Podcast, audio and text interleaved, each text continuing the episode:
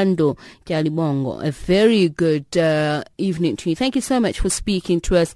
Let's first start with the situation at the moment. Um, has calm been restored? Is there a great deal of police presence there? Okay, uh, good afternoon, Tepe. So I firstly want to correct you by saying that um, there was no agreement that management will attend the meeting today mm-hmm. uh, with the students. Uh, therefore, the reports that you have that management failed to attend the meeting is incorrect. Um, however, management has responded in thorough detail to the 40 demands that the students have sent to management. Um, that has been circulated not only to our campus community, um, to the SRC, and to um, it's, it's also available to the public, uh, the responses from the university.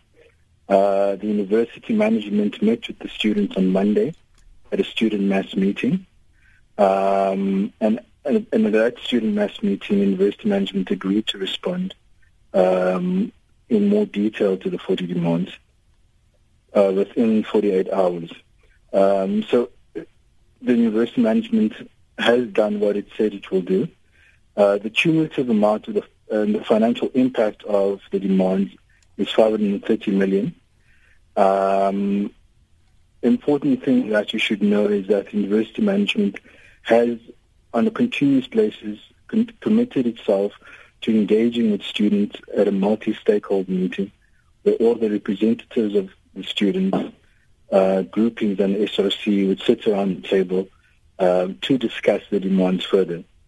I want to highlight that some of the demands that are on the list already have already been met by the university. For example, um, students at the university for this year who have outstanding debt, they are allowed to, to graduate despite having outstanding debt. Um, and, and there's a range of other things that are on the list that have already been met by the university. So the university management has said they're willing to sit around the table with the students um, to speak on, on the issues and take matters forward. Unfortunately, the response has uh, been negative, and as you've seen this afternoon, uh, there has been damage uh, to property that's taken place, and there's fires that, been, that have been set alight, despite not having extra security on campus, despite not having police presence on campus, and unfortunately, this is taking place.